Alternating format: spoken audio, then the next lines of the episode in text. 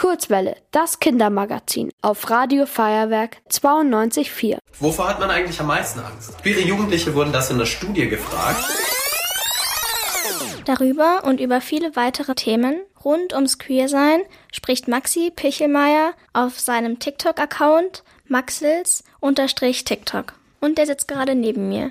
Hallo Maxi, schön, dass du da bist. Hallo, schön, dass ich da sein darf.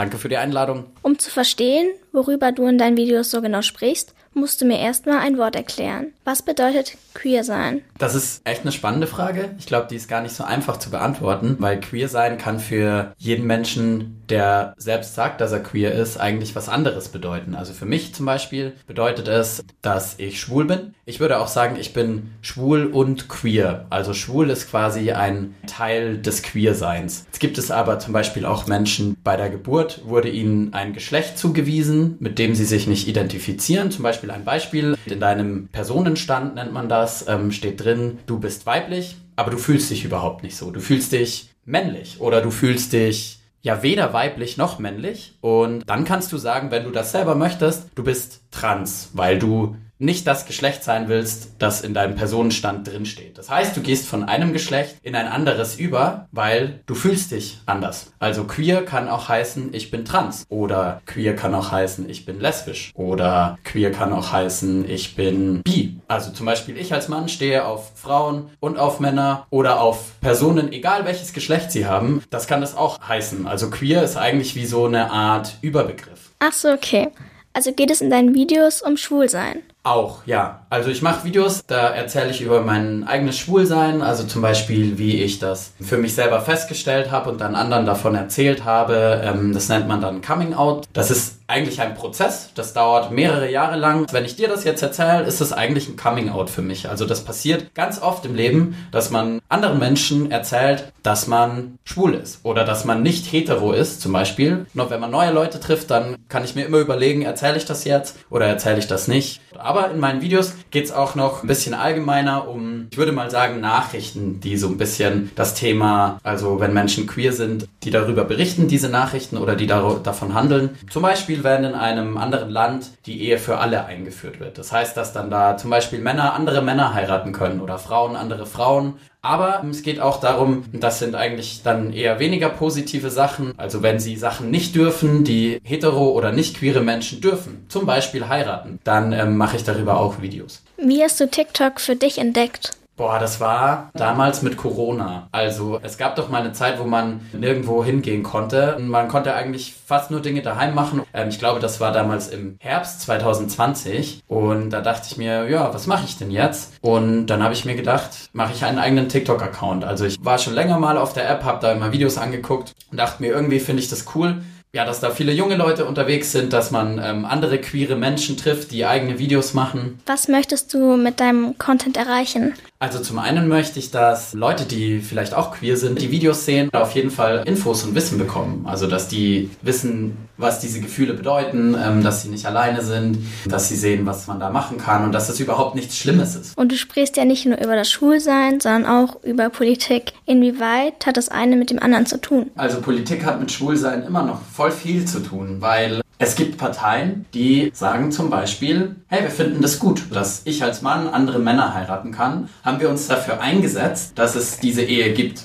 Es gibt aber auch Parteien, die sagen das Gegenteil. Die sagen, wir finden das überhaupt nicht gut, dass Männer andere Männer heiraten können. Du siehst schon, allein sowas ist politisch, weil Parteien darüber streiten. In unserer Gesellschaft gibt es ja auch Menschen, die gegen Homosexualität sind. Du aber machst regelmäßig Videos zu diesem Thema und willst Jugendliche ermutigen, tolerant zu sein. Bekommst du deshalb negative Kommentare unter deinen Videos? Ja, unter meinen Videos total viel. Das passiert schon echt relativ häufig, muss man sagen sobald Videos gewisse Reichweite erreichen, also ja mehr Views bekommen oder mehr Likes bekommen, ist es automatisch so, dass da mehr Menschen unter den Videos kommentieren, die gegen queere Menschen sind oder solche Hasskommentare hinschreiben. Aber ich finde es total komisch, dass mir das im echten Leben eigentlich kaum passiert. Entweder habe ich nur Leute um mich rum, die damit überhaupt kein Problem haben, so wie es ja auch sein soll, oder die Leute trauen sich im Internet einfach mehr, weil sie denken, ähm, ach, da kann mir sowieso nichts passieren, da bin ich gar nicht mit meinem richtigen Namen Namen, ich kenne die Leute gar nicht.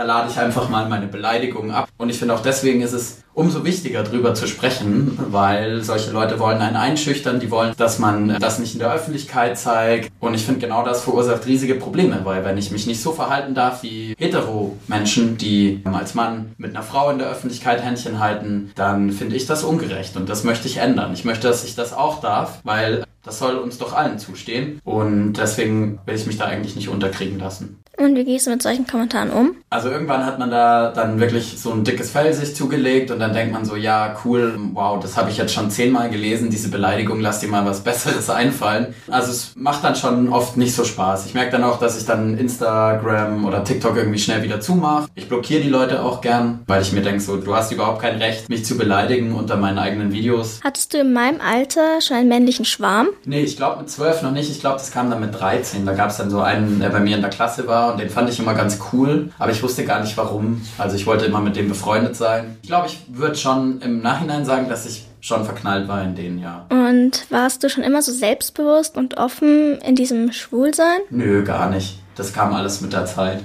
Ich habe das ziemlich lang abgestritten und habe mir ja so gesagt, so, hey, das ist nur eine Phase, das vergeht wieder. Und ich glaube, das erste Mal, dass mir klar war, so, hey, du bist halt schwul, war, als ich das erste Mal jemand anderen getroffen habe, der auch schwul war. Und da war für mich dann irgendwie klar, hey, das war alles voll cool, das hat sich voll normal angefühlt für mich. Und dann hat es aber nochmal, ich glaube, drei, vier Monate gedauert, bis ich das der ersten Person erzählt habe. Das war ein guter Kumpel von mir. Genau, und dann immer mehr Freunden und Freundinnen und meinen Eltern tatsächlich erst Vier Jahre später, glaube ich. Aber das war auf jeden Fall ein sehr, sehr, sehr, sehr, sehr, sehr langer Prozess. Jetzt hast du alle Fragen von mir beantwortet und jetzt würde ich gerne aus dem Studio raus und was Lustiges mit dir machen.